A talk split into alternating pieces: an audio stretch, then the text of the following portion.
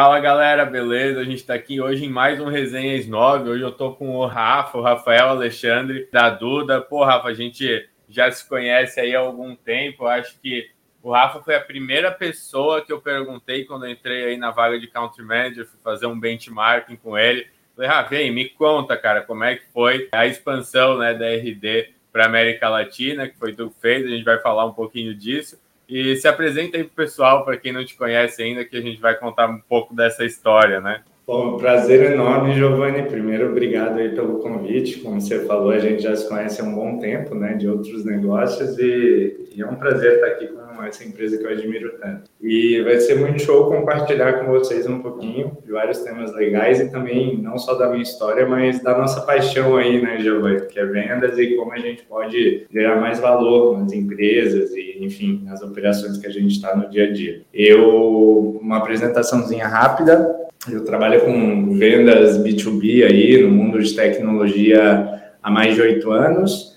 É, e, cara, desde então, desde 2014, é, me apaixonei por esse mundo de software as a service, vendas complexas. E desde a época da faculdade, na verdade, fui um, um apaixonado por temas de marketing, vendas e pessoas. E é isso, cara. Já tive né, desafios de liderança, de execução, já tive desafios de, relacionados à expansão internacional. Acho que a gente vai falando pouco a pouco aí de tudo que a gente viveu nesse, nessa jornada. Cara, muito massa. E, e, é uma jornada mesmo, né? Porque cada, cada experiência traz um novo aprendizado. E eu queria saber aí qual que foi a tua primeira experiência com vendas. Como que tu começou? Quando foi aquele momento que tu falou, cara, é isso que eu quero? É, ou foi que nem um monte de gente fala, né? Ah, não deu certo em nada e foi para vendas. Como foi essa história? Cara, eu acho engraçado porque eu escuto isso desde a época da administração, né? Eu, eu eu sou de Itajaí, uma cidade de Santa Catarina, e com 18 anos eu vim para Florianópolis estudar a faculdade de administração. E eu, diferente da maioria das pessoas que eu conhecia na época, eu realmente queria fazer administração, sabe? É uma coisa que eu, eu, eu era apaixonado, assim, tanto é que eu tentei medicina, e depois de várias conversas com meu tio, que é um, até hoje um super mentor meu, é, eu falei, não, cara, eu sei o que eu quero. É administração, é gestão, eu adoro esse lado, assim, né? De, de administrar, cuidar, criar. E, e, era muito engraçado, porque todo mundo perguntava, tá, mas por que, que você está fazendo administração, né? É, você não passou no que você queria? Eu, não, não, cara, eu realmente gosto de administração. Eu acho que é a mesma história em vendas. Mas respondendo a tua pergunta, cara, foi na empresa júnior da minha universidade. Eu participei dois anos como trabalho voluntário lá, que foi muito show. Para quem não sabe, uma empresa júnior te dá a oportunidade de trabalhar como se fosse uma empresa real, né, do dia a dia do mercado, mas de forma voluntária. Então aprendi muito lá porque eu fui o segundo, né, digamos, líder dessa área de vendas que na época era bem nova. Então eu tive que estruturar muita coisa isso me fez uma ponte com a RD, a Resultados Tais, hoje é a RD Station, que, que hoje é uma empresa bem conhecida, né? Foi comprada recentemente pela TOTS. Eu fui um dos primeiros colaboradores. Então, em 2014, eu entrei na RD, foi meu primeiro emprego assim no mercado de trabalho na época que eu ainda estava na faculdade. Cara, muito bom. E, e agora conta um pouquinho. Hoje a gente vê a RD muito estruturada, né? A gente uhum. vai entrar um pouco em sales enablement aqui e hoje com uma área muito estruturada. Mas como que era aquele começo? Como que era 2014? É, a RD já começou com tudo pronto ou teve que montar isso tudo? Ah, cara, não tinha nada pronto, né? Foi uma bagunça, mas uma bagunça boa que eu brinco. Né? Eu, é muito legal a história. Vou te contar a história por trás das câmeras, né? Já que nem tem boa. câmera aqui, mas, mas a gente está ah, eu, eu basicamente estava na Espanha, eu estava fazendo um semestre de faculdade sabe, desses programas de universidade fora do país. Sim, sim, sim. E aí, e aí, cara, eu tava, enfim, pensando no que eu ia fazer da vida, porque eu tava voltando para o Brasil, era o meu último ano de facu, TCC, aquela história toda, e eu e todos os meus amigos na época um indo para trainee ou para estágio, né? E eu já tava olhando o estágio, inclusive de empresas que eu não vou citar aqui, mas que já até quebraram nesses anos. Então, graças a Deus, eu não entrei Não, foi. Mas na época, o meu primeiro chefe na RD, o meu primeiro líder, é, que hoje é o meu sócio, inclusive, então é muito louco, né? Como a vida gira assim, e, e é uma pessoa que eu tenho muito carinho. Ele me convidou pelo LinkedIn Eu estava três anos sem entrar no LinkedIn, né? Porque eu não usava, a plataforma na época era nova, assim. E eu entrei, cara, e há um dia ele tinha mandado uma mensagem, foi muito acaso, assim. E ele falou, cara, tem uma empresa animal aqui em Floripa, crescendo, marketing digital. Eu imaginei uma mega empresa, né, cara? E, e, é muito louco, né? Essa pegada de startup. Eu nem sabia o que era marketing digital, o que era startup na época, tá, Giovanni? Então, só para tu ter uma noção. Aí eu fiz todas as entrevistas por Skype remoto da Espanha. E, cara, foi muito engraçado, assim, porque eu fiz o processo meio que. E, e pirei, assim. Eu achei o negócio. Eu sempre fui muito curioso, achei um negócio mega inovador. Enfim, então foi muito bacana esse processo. Quando eu cheguei no Brasil, eu não conhecia a empresa, né, fisicamente até chegar no Brasil. Quando eu cheguei no Brasil, eu fiz minha última entrevista na empresa Cheguei lá, era uma sala com um monte de gente descalço, né? Um monte de desenvolvedor jogadão na mesa. Eu falei, cara, o que, que eu tô fazendo aqui, né? Totalmente diferente do mundo que eu aprendi na faculdade. Mas aquilo, de certa forma, foi um desafio que eu falei, quer saber, eu vou. Eu acho que tem super curtir, assim, o business. E quando eu cheguei, não tinha nada estruturado. A gente tinha acabado de contratar o primeiro CRM da empresa, tá? Tava nesse momento. e, e eu fazia parte dos primeiros vendedores, de fato, assim, contratados era um time pequeno ainda. Então foi muito legal, porque tudo que a gente vai falar do papo de hoje foi muito orgânico e natural. É, claro, né, depois as coisas evoluíram demais, mas no começo não, cara, não tinha nada estruturado, a gente acabava aprendendo na raça mesmo, no flow, vamos dizer assim. E, e, como que foi esse processo de construção, assim? É, tu ficou quase mais do que quatro anos aí na RD, né? Quase cinco anos. Como que a RD se começou lá naquele sem processo, já sabia o perfil do cliente ideal, vocês iam uhum. aprendendo isso, iam adaptando o discurso, como é que foi esse processo? Cara, eu fiquei na verdade quase sete anos, né? Foi, foi bastante tempo. É, a gente nesse primeiro ano, como eu já tinha o meu líder e outro líder de vendas que, que digamos foram os primeiros vendedores, né, da empresa, era muito colar neles, assim, eram pessoas que traziam já um ano mais ou menos de background de venda e a RD sempre teve um, digamos, nessa época já tinha um ICP mais definido, assim, né? Porque é o, até porque o software da RD ele era muito amplo, ele atendia qualquer SMB, né, cara?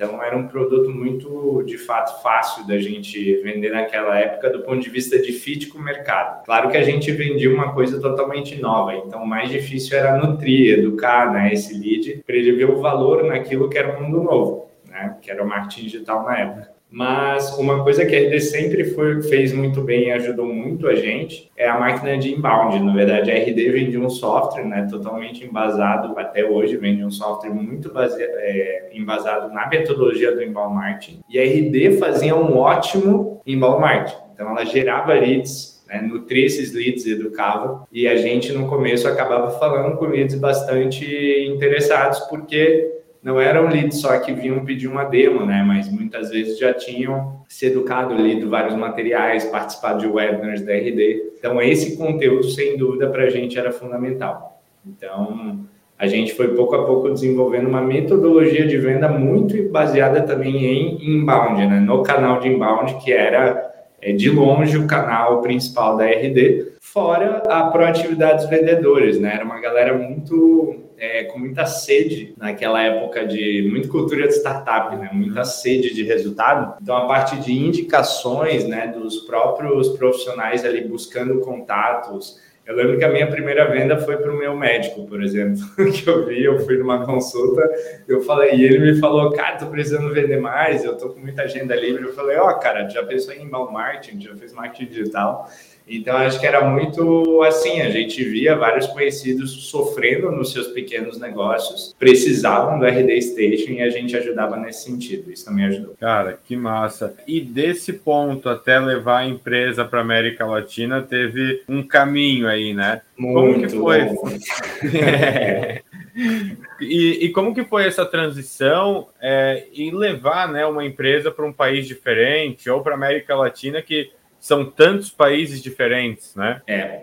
Cara, bom, antes da, da decisão de ir para fora, na verdade, a RD teve é, uma evolução, né? Então, uhum. saiu desse primeiro momento que era, enfim, o nosso time de marketing, eu lembro que levantando os leads na planilha de Excel e passando um a um, assim, era um negócio mega manual, né? Muita coisa que ainda era muito arcaico por uma evolução de automação de marketing, o próprio RD Station que a gente usava para a gente mesmo evoluiu, o nosso CRM da época evoluiu bastante. E aí a gente chegou no momento que eu virei gestor ali, em 2016 mais ou menos, e de 2016 para 2018, mais ou menos, aí a gente já estava num processo bem mais evoluído. Então, eu lembro que, por exemplo, os profissionais que eu contratava já como vendedor já tinham um processo de onboarding, a gente já tinha uma rotina de treinamento, né? Eles já entravam com várias, uma programação muito bem definida, tanto no nível empresa quanto no nível área de vendas, tá? Então, o primeiro mês, por exemplo, era 100% de treinamento, de imersão, etc. Depois que iniciava a operação de fato, o dia a dia daquele profissional. Então, é claro que quando a RD decidiu ir para fora, ela já tinha uma máquina muito azeitada no Brasil. Uma máquina que, que já tinha muita gente, já tinha uma eficiência bem interessante, referência de mercado, e a decisão de ir para fora foi muito orgânica, na verdade, né? Começaram a aparecer clientes em alguns países, esse volume começou a aumentar e aí deparou e falou: "Cara, eu acho que agora é o momento da gente expandir o nosso negócio, já que a máquina do Brasil está funcionando super bem, a gente é líder de mercado, temos que olhar para novos produtos e novas regiões. Então foi daí que veio a decisão, te contando a história assim curta. Legal. E, e essa questão de vender para para tantas culturas diferentes, como é que vocês faziam isso? O ICP ele era semelhante ao que era aqui ou vocês personalizavam para cada cultura e faziam pesquisa? Como, como que foi isso? Cara, foi desafiador porque assim, eu vou te falar que a gente vendia para o mesmo público. Eu confesso que eu particularmente também fui uma das pessoas que subestimei muito essa questão cultural. Né? A gente achou que ah, Vamos lá para o México e para a Colômbia replicar o que a gente tem aqui e vai dar boa, né? E não é bem assim na prática, né? Quando a gente de fato chega lá e, e vê que é uma cultura de fato diferente, é um momento de mercado por mais próximo que pareça, e de fato é próximo quando a gente olha do ponto de vista global. É uma coisa é você ter demanda orgânica, fechar algumas contas no ano, outra coisa é você ter metas agressivas, né? Botar uma uhum. operação para rodar e ter uma expectativa ali ambiciosa. Então, no começo, a gente demorou um pouco assim para o que a gente chama de product market fit, né, que era o nosso momento inicial assim de provar que o produto ia escalar nos países. E eu diria que tem muitas questões aí, cara, muitas decisões operacionais e, e até estratégicas ali que a gente teve que tomar mas muito se resume na própria cultura, né? É, a gente, uma coisa que nos ajudou compartilhando foi ter pessoas locais dos países, né? Isso desde o começo a RD trouxe trainees de fora e isso nos ajudou muito, assim. Eu, eu acho que seria ainda mais árduo, é um desafio bastante grande, mas seria ainda mais, mais difícil se a gente não tivesse essas pessoas locais nos apoiando. Então, essa combinação de uma pessoa local uma pessoa da RD de mais tempo daqui do Brasil que conhece muito o produto, o mercado, é interessante. Cara, legal demais. E agora fazendo um pouco a tua transição, né, Rafa? É, uhum. depois de sete anos, aí quase oito anos na, na RD, o que, que te levou a, a ir para a Duda? O que, que te motivou nesse novo desafio?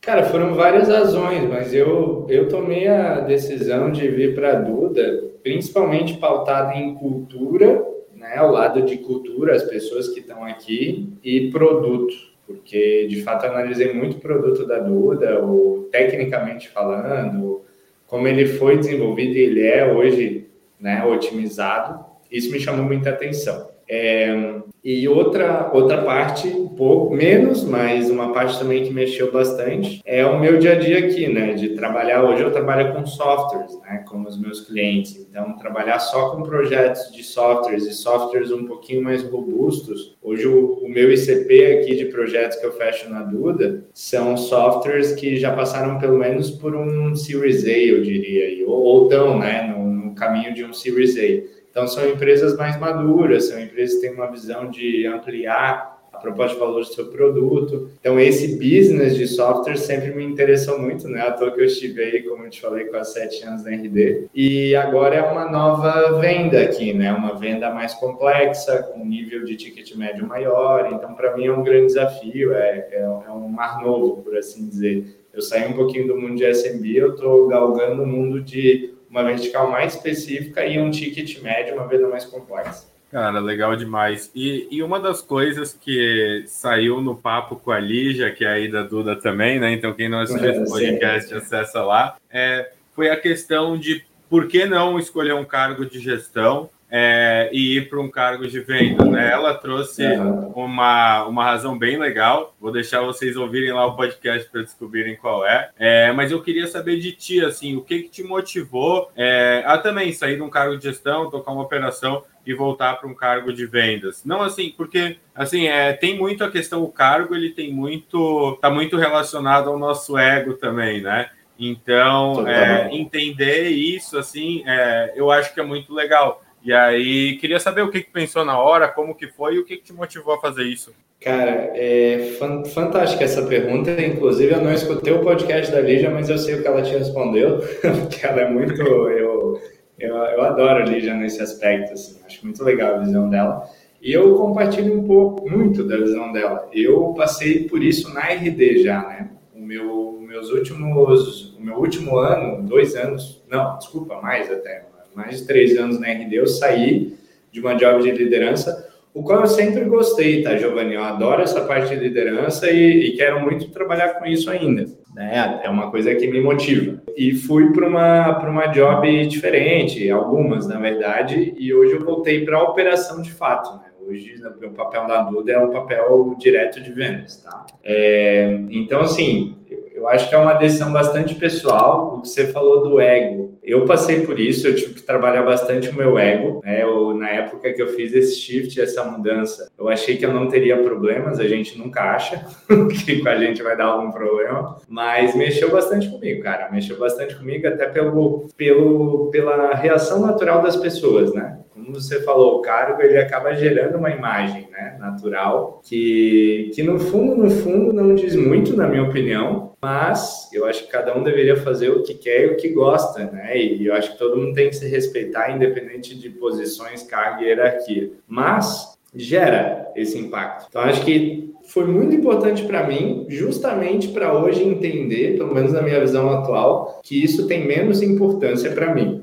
Então, hoje eu posso te falar com propriedade que eu me importo menos com cargo e me importo muito mais com o desafio, né, com o que eu estou fazendo, se é algo que me alegra, se eu estou aprendendo desse dessa jornada, se eu estou fazendo uma coisa que já não me agrega mais, né? E eu acho que resultado, cara, todo mundo quer resultado, principalmente em vendas, né? Eu acho que o lado da ambição é importante, tudo isso, não vou chover numa olhada aqui. Mas no fundo, no fundo, cara, pode parecer clichê, mas eu sou uma pessoa que acredita que a jornada e o aprendizado é mais importante. Porque a entrega que você faz no mês, numa semana, num trimestre, num ano, cara, ela é momentânea. Já ouviu aquela frase de vendedor não tem passado? Essa frase para mim é uso ela brincando, mas no fundo eu não acho que ela diz muito, porque, é, cara, todo mundo tá entregando, entendeu? E todo mundo tá fazendo tudo, e no fundo, no fundo, o que importa é o presente, assim, eu penso muito nisso. Então, pô, se, se a experiência que eu tive me agregou, se eu aprendi, se hoje eu sou uma pessoa melhor, se eu ajudei os outros, tá valendo. Então, para mim, valeu muito a pena esse shift, eu tô aprendendo bastante. Aqui na Duda, como eu te falei, está sendo animal essa experiência. E é isso. Deixar o ego de lado só tem a agregar, na minha opinião. É, um, é uma tarefa difícil,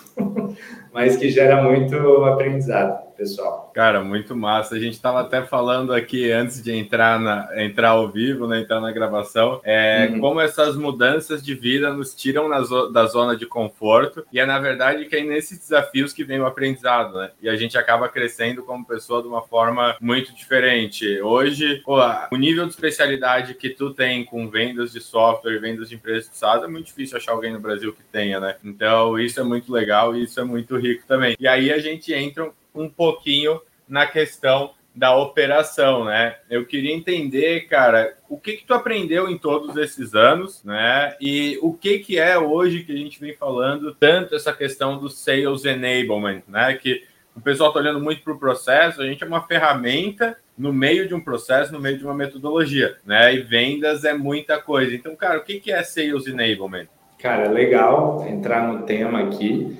Eu eu, assim, trazendo um conceito mesmo de Google, tá? Para a gente iniciar o papo e depois entrando mais a fundo no, no que eu penso, é, eu vejo que hoje seus enablement acaba abrangindo muita coisa, tipo processo, prática, ferramenta, recurso, né? No fundo, o que Sales Enablement busca como objetivo, pelo menos em todas as empresas até hoje que eu vi, que eu escutei, é a melhoria da performance de uma área de vendas, né? No fundo, do, das pessoas, dos profissionais que estão ali naquela área.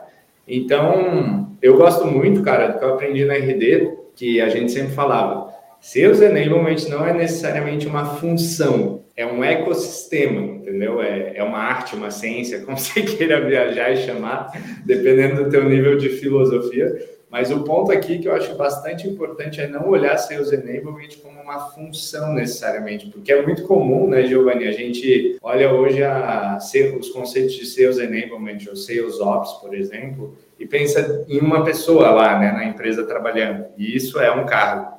Cara, não necessariamente. É, é, muito mais que isso. Na verdade, Sales Enablement, ele já te ajuda desde o momento zero, desde, desde quando essa, essa empresa iniciou, tem um único, uma única fundadora ali. Né? Então, eu vejo Sales Enablement mais como esse conceito amplo que tenta é, unificar várias coisas com o objetivo de melhorar a performance da equipe de vendas. Basicamente é isso. E outra, não confunda com uma área de treinamentos em vendas, né? É, principalmente aquela visão de treinamento tradicional. Não é isso que é Sales Enablement, é muito mais amplo que isso. E vamos entrar um pouquinho mais a fundo aqui contigo agora, né? Cara, uma coisa que me chamou muita atenção pelo que tu entrou é a questão de não ser necessariamente contratar uma pessoa, né? Uhum. Então a pergunta que me vem é: toda empresa precisa de sales enablement ou a empresa nem sabe e acaba fazendo isso? É, Para quem que é isso aí, né? Cara, essa pergunta é difícil, assim, mas na minha visão é, da cultura eu, eu diria que sim. Eu acredito que todo mundo precisa, todo negócio precisa pensar em seus enablement a partir do momento que tem uma área de vendas. E eu desconheço um negócio que não vende. Né? Aí você me diz um dia se tem algum, algum negócio que não venda nada. Então eu acredito que sim, mas não de uma pessoa. Aí que vem o, o tema, né? Não necessariamente eu preciso de uma pessoa 100% focada em sales enablement, mas é importante o que Sales Enablement traz como soluções existirem nessa empresa. Porque, cara, imagina que Sales Enablement abrange muitas coisas. Vamos lá, abrange recrutamento e seleção de novos profissionais, abrange um onboarding desses novos membros, né, dessas novas pessoas contratadas. Quando eu digo onboarding, é basicamente o treinamento inicial que eles vão precisar para cumprir o mínimo da sua função, né, para aprender a, a realizar aquela função. Vai abranger também o ongoing depois, depois que esses profissionais já estão, como a gente usa muito em tecnologia, rampados, né, ou rampeados, já tem ali os seus primeiros meses de trabalho e já sabem como trabalhar, vai garantir que esses profissionais continuem otimizando as suas skills, as suas habilidades. E aí vem outras áreas como implementação de processo e ferramenta, definição de métrica e rotina para mensurar também o, que está funcionando e o que não está, e por aí vai. Então, imagina que tudo isso são coisas que iniciam desde o começo da organização, você concorda? Não é uma coisa que vai, digamos, ah, não, agora eu vou ter alguém que vai fazer isso. Claro que a tendência é que a partir do momento que as áreas crescem, as organizações crescem, e eu escutei recentemente também num podcast de venda muito interessante que a partir do momento que fica muito pesado para os líderes, né, fazerem esse papel, geralmente que é do líder esse papel de tudo isso que eu falei, aí é o momento de começar uma área de seus enablers, uma pessoa e depois uma área e por aí vai. Por aí, por aí vai. Faz sentido o que eu estou falando assim? Deu para acompanhar a linha de raciocínio? Com certeza, não, com certeza. Cara, é, é, muito legal porque tu traz vários pontos, né? Não é uma coisa só que precisa, é um conjunto é, de uhum. elementos que no final vão fazer que a conversão aumente, que a empresa venda mais e que nem tu falou, né? Não tem empresa que sobrevive sem vender. Então, que no final tem um resultado. É, e aí, só que é muita coisa, né, Rafa? E como é que o cara é. começa? Como é que eu saio do zero e começo a montar um time de Sales Enablement? É, eu acho que antes de montar o time, dando um passo até atrás, Giovanni, a gente tem que é, entender como é que vai ser o básico desses processos, né? Porque uma coisa leva a outra. Então vamos lá, eu preciso contratar um profissional novo na minha área de vendas. Vai ser minha primeira contratação. Como é que vai ser o meu processo de recrutamento e seleção? Aí a gente já está falando de sales enablement. É, meu, agora eu preciso treinar essa pessoa. E aí, para eu treinar essa pessoa, concorda que eu preciso ter no mínimo um processo básico e algumas ferramentas básicas que ela vai trabalhar, né? Então, quais são esse, esse ou esses processos e essas ferramentas, né? E o ideal do mundo seria que eu conseguisse também capacitar ela ao longo do caminho de forma mais prática. Então, por exemplo, usando uma, uma ferramenta muito comum no mundo de seus enablement, que é o call review, né? a revisão, a avaliação, vamos colocar assim, de chamadas, de reuniões. É, que é uma ferramenta, eu, eu diria ainda, né, a mais a mais básica e ao mesmo tempo a mais eficiente, porque aqui no fundo você consegue entender o que está acontecendo na tua operação. Você escuta uma reunião e avalia ela, né? Como é que foi essa reunião? Como é que esse, esse, esse profissional está saindo nessa etapa do processo?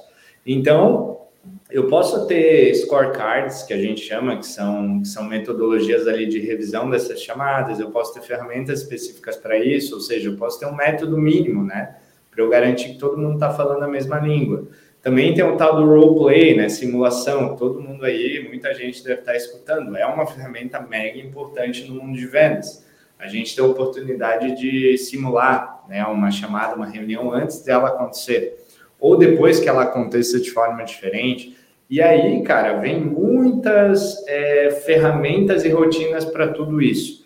Então, antes de montar um time de sales enablement, a gente tem que entender o que de fato você precisa para a tua empresa, porque é, eu adoro a filosofia do keep it simple, né, cara? É, é, menos é mais, vamos, vamos trabalhar com essa lógica. Então, assim, se eu não preciso disso tudo, também não faz sentido eu ficar empurrando um monte de coisa. Então, de acordo com o que eu preciso do meu estágio de quantidade de pessoas na empresa, de metas e por aí vai, aí eu vou definir se eu preciso ou não de uma pessoa, né? Agora, é, como montar um time, né, que foi de fato a tua pergunta, eu acho que primeiro a gente tem que entender, é, eu acho que todo time começa com uma primeira pessoa. Então eu pensaria muito bem em quem vai ser essa primeira pessoa de Sales Enablement, caso a sua situação seja de fato montar uma área interna de Sales Enablement. Tá? E a missão, geralmente, como eu falei no começo do podcast, cara, é, re, é, melhorar o resultado dos profissionais da área de vendas, né? Então, a gente, a missão de Sales Enablement é melhorar a performance. Então, assim, pensa que o cliente, né, dessa pessoa, seguindo a linha lá do Customer Centric, que eu, que eu amo e eu acho que todos os negócios de ponta hoje têm isso muito forte, né? Amazon e, e afins. É, cara, o cliente dessa pessoa é o povo da área de vendas. Então, quais são essas dores? No final do dia, é uma pessoa também. Então, pessoas com perfil de gestão de liderança, pessoas que já passaram pela cadeira de vendas do operacional, pessoas que eventualmente já foram líderes de vendas, na minha opinião, tendem a ser ótimas para estruturar uma área de sales enable. Porque são pessoas que já viveram, já rodaram o chão, já entendem da dor, né, Giovanni? Ou seja, elas nada melhor do que ter um cliente ou uma cliente que você já passou por aquilo um dia, concorda? Então, eu, eu acho que por aí está um bom caminho. Eu pensaria em quais são essas pessoas que poderiam me ajudar no meu negócio. Cara, muito massa. Esse negócio que tu falou depois. Eu brinco, né? Eu gosto, pô, muito de treinar jiu-jitsu, então é, uhum. eu brinco que volta e meia tem o caderninho, né?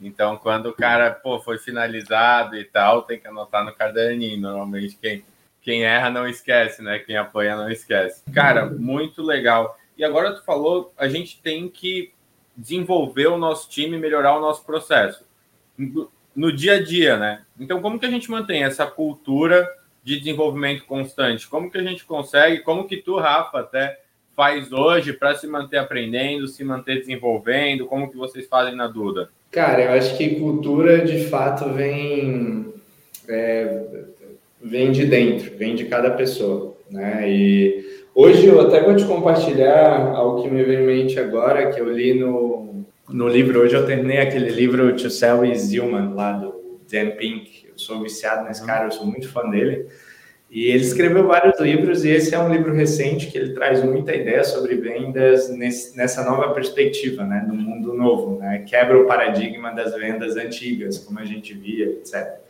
E ele traz muito uma visão que vender é muito além do que a cadeira, do que o posto de vendas, né? E o, o último capítulo do livro dele, ele traz muito a questão de servir, inclusive da origem da palavra serviço, né?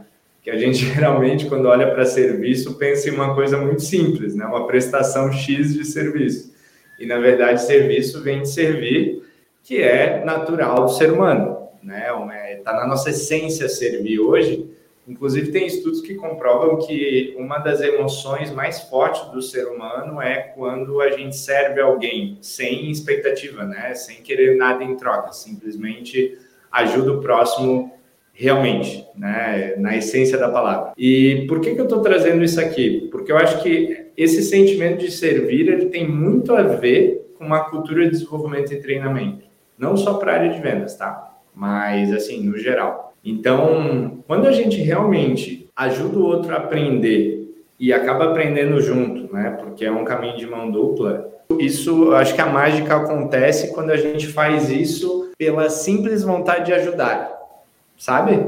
Sim, eu, eu não estou querendo nada em troca, eu estou de fato colocando a pessoa né, em frente assim dos meus interesses para ajudá-la. E geralmente quando isso acontece é quando eu crio uma cultura de desenvolvimento. Você citou a Lígia, né, do podcast aí, e eu e a Lígia, a gente trabalha junto e eu vejo muito isso do time. Né? Nós somos pessoas que a gente aprende muito compartilhando conhecimento. Então, aqui na Duda, a gente tem muito essa cultura de... A gente não tem aqui para o nosso time Latam, que é o time pequeno da América Latina, a gente não tem ainda uma área de Sales Enablement, né? E nosso time acaba fazendo isso. A gente puxa os treinamentos, a gente compartilha quase todo dia. Alguém compartilha um podcast, compartilha um livro, compartilha uma citação, alguém compartilha um, um novo, uma nova cadência, um novo e-mail que funcionou, né? Uma, um snippet, né? Um corte de uma chamada que, que a gente gravou e deu muito certo. Então, isso, cara, no fundo é cultura de, de desenvolvimento, na minha opinião. Então, assim, a cultura não vem necessariamente do cargo da pessoa de seus enablement, do da líder. A cultura vem é, de todo mundo, da essência de cada um em ter a vontade de fato genuína de, de ajudar os seus companheiros, na minha opinião. Cara, que esse aí eu acho que foi uma, uma colocação muito massa é, sobre compartilhar conhecimento. Né? Eu gosto, eu sempre dei aula de jiu-jitsu desde minha faixa azul e tipo, não, não cobrava nada, eu dava aula porque eu gostava mesmo, assim. E aí uma coisa que me chamou a atenção, eu lembro que eu tinha meus alunos, uns alunos treinavam comigo, que eles iam lutar campeonato, e porra, e aí a molecada, molecada, os caras adultos, né, faixa branca, faixa azul, pô, os caras ganhavam campeonato, cara. E aí, da mesma forma que a gente compartilhou o conhecimento, é, a gente compartilha a vitória, né? É, parece que parece que é um pouco teu aquilo. E essa cultura de, de ter um time que compartilha a vitória dos outros, cara, isso é um negócio muito massa e muito é, difícil até de fazer no home office. Eu acho que, assim, as empresas procuram muito fazer isso, né? E, e eu queria saber, assim, o que, que vocês têm feito nessa linha que tem dado certo, assim. É porque comentou que vocês fazem, compartilham artigos, é, vocês compartilham muito conhecimento, assim, mas vocês têm alguma reunião estruturada, alguma coisa que vocês fazem, fazem realmente? Ah, não, Giovanni, a gente tem esse tempo aqui para falar, para apresentar, ou a gente faz um curso e traz para o time. Como que funciona isso? Cara, na prática a gente tem sim momentos, até assim, do ponto de vista global, a Duda já tem estrutura de enablement mais genérica, a gente não tem aqui, né, específica para nossa região, mas a gente já tem uma estrutura onde de fato rolam treinamentos técnicos, né, estruturados a cada X tempo, é, que seguem metodologias. A gente tem várias ferramentas de avaliação, por exemplo, de calls, o exemplo que eu dei das call reviews, né? Uhum. A gente tem contas também que rolam de contas seriam, digamos, premiações que a gente tem que eventualmente nós fazemos um, uma simulação, a gente se prepara para aquela simulação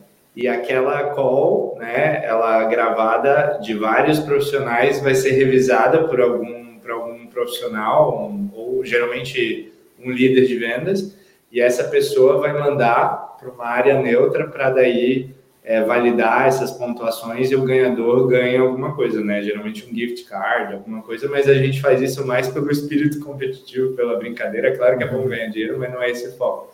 E cara, é, eu acho que tem várias rotinas que você pode implementar. Mas eu até queria compartilhar, assim, eu, eu já tive, né, esses desafios de time, de rotina, e é difícil, tá, Giovanni? Assim, eu, eu acho que o segredo não está nem tanto na rotina. Claro que você estudar e trazer ciência para o negócio ajuda. Mas o, a virada do jogo, pulo do gato, como a gente fala, é, tá no tá em vindo de cada um, né? Assim, tá em todo mundo querer fazer aquilo e fazer do seu jeito. A gente tem, eu tenho visto assim, por exemplo, eu saí da RD né, que era uma operação mega estruturada, tinha muito processo, é, um, é um realmente um baita case no sentido processual da coisa, e vim para Duda numa nova região onde o desafio é justamente estruturar isso. E eu vejo assim que a pegada do time a cultura também compensa muita coisa de gap que a gente não tem, sabe, em relação ao processo. Então, acho que é um equilíbrio no final das coisas e no fundo, no fundo, o mais importante é que tem que funcionar para o time, sabe? Não adianta você querer também empurrar a goela abaixo, que agora todo, toda segunda, tal horário, a gente vai ouvir uma call, todo mundo junto, vai ser assim e deu. Não, tem que entender se esse time realmente quer ouvir dessa forma, né? tem que entender que, que se isso realmente faz sentido para todo mundo. Claro que a tendência é que quando a empresa cresça muito, aí obviamente você tem que começar a estruturar mais coisa, tem que ter processos melhores definidos, né? Obviamente que isso é é básico assim de processo de empresa, de administração. Mas como a maioria das empresas que provavelmente nos escutem aqui, né, são, a gente sabe que a maioria são, são contextos ainda de empresas menores, toma cuidado, né? Eu daria essa dica para não colocar, digamos, algo mega complexo na frente das pessoas que não querem aquilo necessariamente. Então, escute seu cliente. Volto para o ponto de customer centric. Se o principal cliente de seus enablement é o time, né? É quem está ali dia a dia vendendo. Bora entender com esse time qual que é a melhor rotina, o que, que realmente funciona e motiva para eles. Cara, que legal. É, e isso vem um pouco de uma coisa que comentou ali atrás com o livro do Dan Pink sobre o novo mundo das vendas. Né? Eu queria que tu falasse um pouquinho o que, que é esse novo mundo das vendas na tua visão e o quanto que desse espírito de equipe, cultura está incluso nisso, porque a gente sabe que um dos grandes desafios dos times, é, se usado de forma é, errada, é esse espírito competitivo. Né? Tu trouxe uma forma super saudável de fazer isso. Então, assim, o que é esse novo mundo das vendas e quais são os principais pontos que tu vê? Cara, eu gosto de explicar isso é, até usando uma uma expressão, assim, uma, uma forma que o próprio Daniel Pink traz, né? Já que você citou ele. É muito falado no, quando, quando a gente está em vendas, não sei se você já escutou do tal do ABC de vendas, né? É um filme bastante famoso, né? Do, do é, eu acho que o nome do filme é Glengarry Glen Ross, uma coisa assim. É de 1992, um filme mega antigo, onde o cara vai lá e explica, né, como é que vende, aí ele fala, cara, vocês têm que entender o ABC e, e é isso, always be closing, isso que é o significado, sempre esteja fechando uma venda. E é isso, simples assim, puxa o fechamento, pressiona, vai para cima.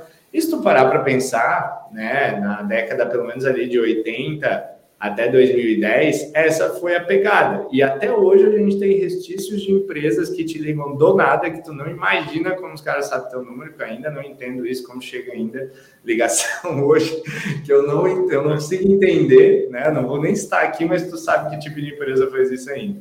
E aí tu fica, é cara, como é que o cara me ligou, entendeu? Assim, da, da onde essa pessoa apareceu e é bem esse pitch. É, senhor, senhora, estou oferecendo o serviço. Você quer comprar? Por que não? Por que não? Por que não? Então, assim, isso já, já era. Eu acho, eu acho que é cada vez menos frequente, de fato, alguém que acredita ou defende a ideia de que isso ainda funcione, tá? Então, o novo ABC, que ele, né, o Daniel Pink, ele achou uma forma de fazer essa analogia de, cara, antes o ABC era assim, agora existe um novo ABC ele traz três pontos, cara, que eu gosto muito. Que a primeira é sintonia, a segunda é flutuabilidade e a terceira é clareza. É ABC porque é em inglês, né? Que ele traz. Mas em resumo, eu digo que as principais três mudanças de fato são essas. A gente precisa estar muito mais em sintonia com a pessoa que a gente está falando, sintonia e empatia, na minha visão. Então, é colocar ele na nossa frente, é, na, antes da gente, né? Então, o meu cliente, o que, que ele precisa? Né? Realmente qual é a dor dele. E o mais importante, eu resolvo essa dor, porque às vezes eu não vou resolver e tá tudo bem, entendeu? Eu não vou empurrar uma venda para alguém que não precisa. Né? A flutuabilidade é, é, é, entender que o não tá ok, que a gente vai receber muito não, e que deixando o ego de lado a gente vai entender que tem muita gente que de fato a gente não consegue ajudar ou não consegue, né, Giovanni, ajudar nesse momento. Pode ser que a gente ajude mais para frente também, tá tudo bem. E o terceiro ponto é relacionado à clareza, ele traz muito isso nesse livro que eu li, que é a capacidade de usar a comunicação no seu favor, que também isso é um tema muito importante, que é a gente saber escutar e entender o que o prospect está falando, para que a gente possa ser claro, né, e, e trazer usando os nossos skills de comunicação. E tem duas perguntas que eu acho, uma pergunta-chave que eu acho legal fazer e que eu tenho me feito, tá, Giovanni, que eu vou compartilhar. Sempre quando me aparece uma nova oportunidade, quando eu entendo, né, geralmente quando eu faço a primeira reunião e eu já entendo o contexto dessa oportunidade, eu me pergunto assim, cara, se eu vender a minha solução para essa pessoa, é, ela vai estar mais feliz depois que eu fizer essa venda? Digamos, eu vou realmente mudar a vida dela, né? E uma outra pergunta que varia dessa primeira: o mundo estará melhor? E aí, quando eu falo mundo, o resto, né? Digamos, eu vou estar me sentindo bem com isso, a minha empresa vai estar se sentindo bem com isso, a empresa da pessoa, a pessoa vai estar se sentindo bem com isso. Eu acho que se você ficar com uma pulga atrás de orelha quando você te perguntar essas perguntas, é porque você está fazendo alguma coisa errada. Então, eu acho que isso meio que resume é, como deveria ser o novo mundo de vendas, entendeu? Cara, um dos pontos que mais me chamou a atenção, assim, até um, um ponto que eu gosto bastante, é que falou, não vou empurrar venda para quem não precisa, né? E aí o lobo de Wall Street meio que acabou, né? Não tem mais espaço para esse novo modelo. Como que tu vê que o vendedor precisa se capacitar e como que o processo tem que se adaptar para esse novo modelo?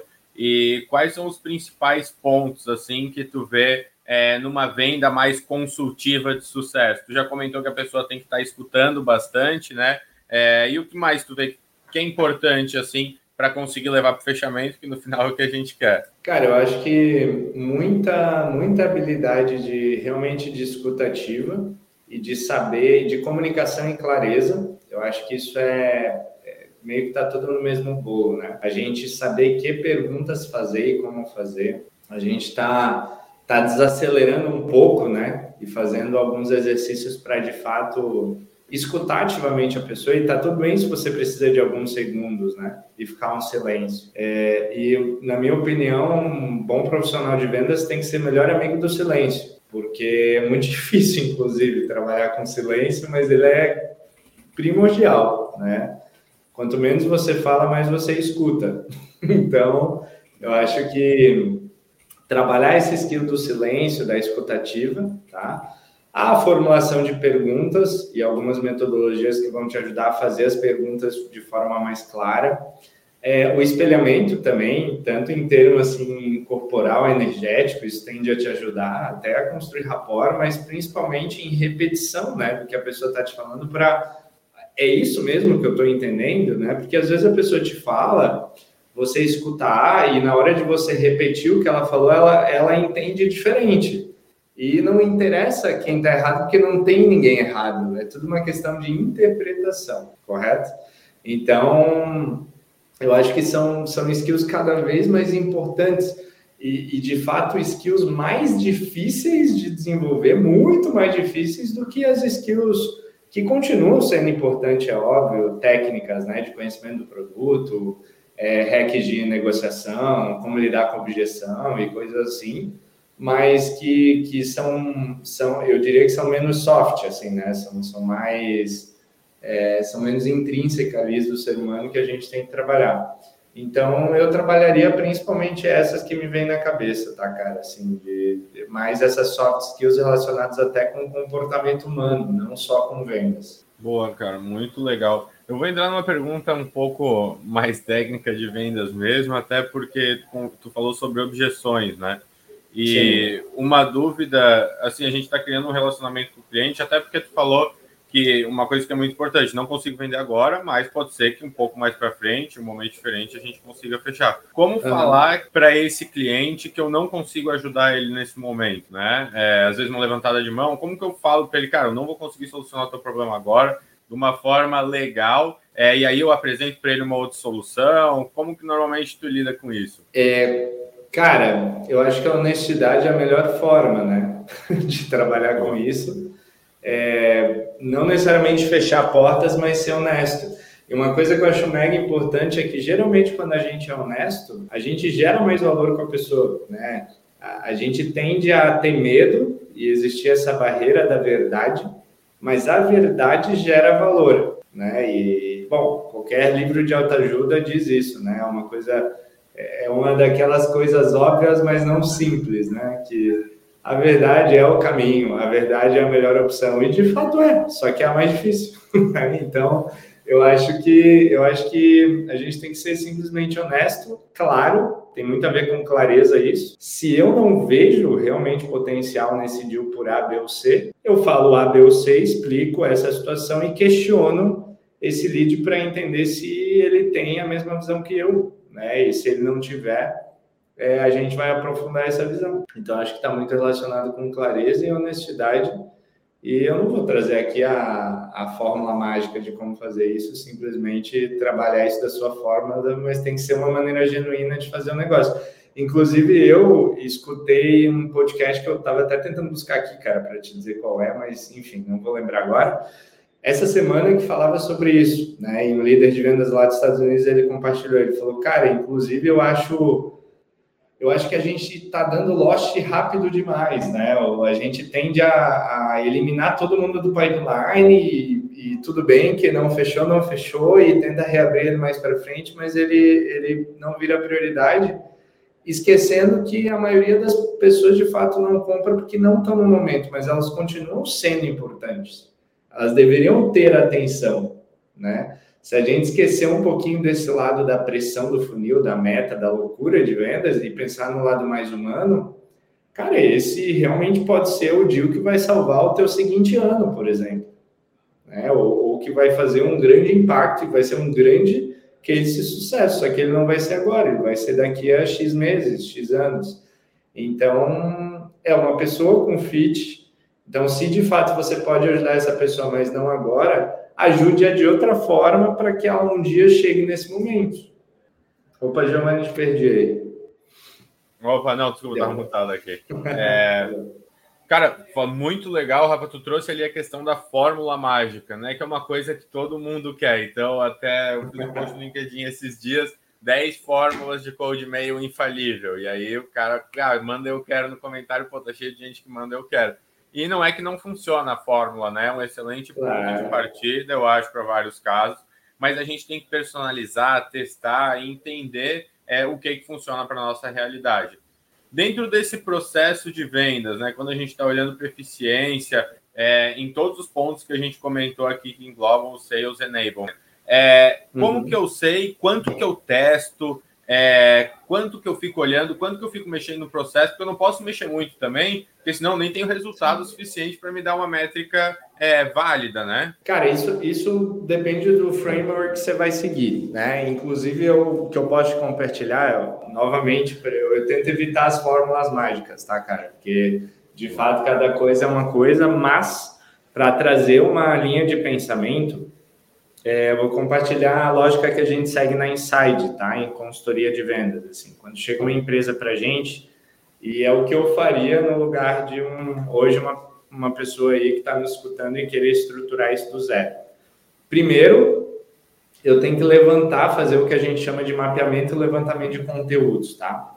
Então, o que, que é conteúdo? É tudo que pode ser um guia, um playbook, o que a gente chama de battle cards, né, que te ajudam com objeções ou te ajudam com argumentos de venda, scripts, né, com várias perguntas interessantes que você pode usar no teu processo. Então imagina que tudo que já exista na empresa ou que ainda não exista, mas que você acha crucial você ter. Então a gente faz essa curadoria, né? A gente, digamos, é, ou, ou junta isso e otimiza ou cria do zero isso. Então, esse é o primeiro passo. Depois a gente faz o que chama de mapeamento e execução dos treinamentos de fato, que é, eu diria, a essência do Sales Enablement. Porque, novamente, Sales Enablement engloba tudo, mas de tudo que eu falei, sem dúvida, o treinamento é o meio mais importante pelo qual a gente ajuda a performance de vendas, correto? Então, eu realmente pegaria como segundo passo e prepararia quais são esses treinamentos. Vão ser encontros, vai ser periódico, vai ser por um, né, recorrente, vai ser só por um período. É, então, tudo isso a gente estrutura em um framework e, por fim, a última coisa a gente vai de fato para as ferramentas de controle ali, que é o que você está perguntando, né? Então, geralmente a gente usa o call review, tá? A gente deixa a simulação. Eu diria que a simulação, na minha opinião pessoal, é menos importante. Eu acho que o call review ele é o básico, cara. É, você tem que escutar o que está acontecendo na tua operação, entendeu? Não adianta, você tem que revisar o que realmente está acontecendo. É que nem falar para um jogador de qualquer esporte, de vôlei, de futebol, é que ele não tem que treinar, cara. Não tem. Se você quer chutar bem e bater bem uma falta, você tem que bater 100 faltas por dia até você ficar bem nisso. Você vai ter que ficar treinando pelo menos uns 10 anos fazendo isso, correto? Então, por que é diferente em vendas? Eu preciso fazer uma reunião, eu preciso escutar o que eu fiz. Porque se eu simplesmente não analisar isso, vai passar batido e eu nem vou saber o que eu fiz. Então, essa é a lógica do call review. Então, eu usaria muito essa ferramenta e aí a gente vai para a prática, a gente pega tudo isso que a gente fez, a gente separou né, o arsenal de conteúdo, a gente treinou o pessoal com esse arsenal de conteúdo, até a gente chegou mais na teoria, e aí a gente vai para a prática. Uma forma de melhorar a teoria é a gente fazer simulações e roleplays antes de ir para a prática, mas daí quando a gente vai para a prática é quando a gente vê de fato nesses call reviews de, cara, a gente está conseguindo, né?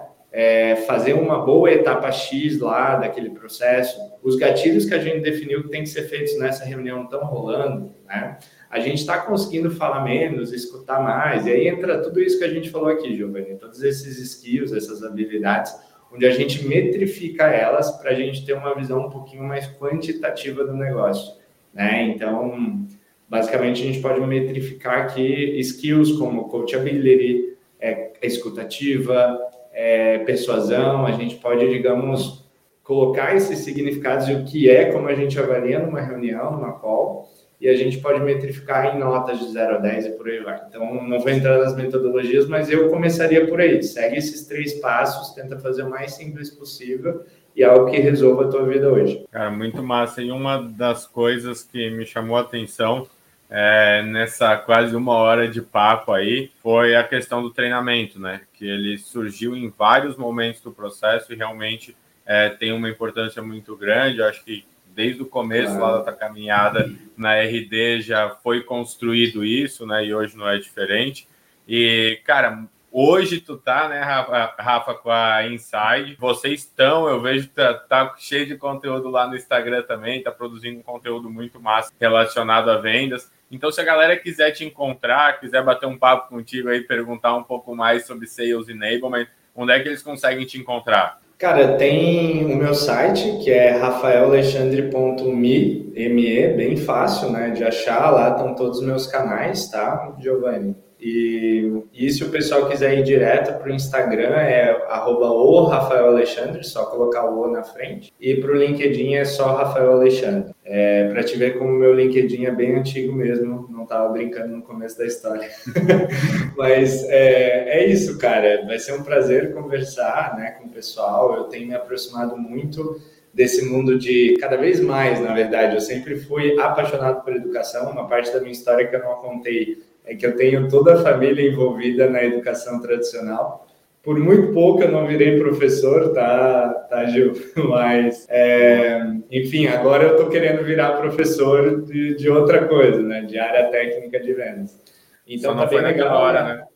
É, não foi naquela hora, mas me serviu muito esse DNA de, de educação sempre amei educação, né? E, enfim, hoje eu atuo além da Duda, como você falou, na Inside, uma empresa de educação e consultoria de vendas, onde a gente vai ter novos projetos em breve aí nos meus canais. Então, acompanha lá, pessoal, deem feedbacks e interajam. O mais legal é isso, esse contato humano e essa discussão que é muito rica, não só em podcasts, né, Giovanni, mas a gente mesmo, nós dois, as nossas discussões via WhatsApp, LinkedIn sempre são mega ricas aí para os nossos projetos. Pô, com certeza. Eu tava, eu tive uma mentoria hoje à tarde, e aí eu, eu fui como mentor, e, cara, o engraçado, o cara sai com tanto insight de dentro de uma mentoria. Aprende muito é, mais, né? Tipo muito assim, é, pô, é, é, gigante, assim, eu falei, cara, não é verdade isso aqui. Eu já sempre com um monte de coisa, então realmente, é, pô, para mim é uma mentoria cada webinar, cada podcast, então é, é uma hora de estudo aqui, eu, eu adoro fazer isso, e Rafa, muito obrigado mesmo por ter topado aqui participar de mais esse, esse convite com a gente. É, já tem carteirinha assinada aí na S9, é sempre um prazer te ter aqui. Não, obrigado a vocês pelo convite. Bora bombar esse podcast, que eu tenho certeza que o céu é o limite aí. Estão trazendo gente muito fera e já entrou na minha lista aqui, tá, Giovanni, de que eu escuto diariamente. Boa, galera. Se vocês que nem o Rafa já botaram a resenha S9 aí na lista de vocês, lembrem de dar lá as estrelinhas, dar as cinco estrelas pra gente. E semana que vem tem mais, galera. Obrigadão, Rafa. Até a próxima.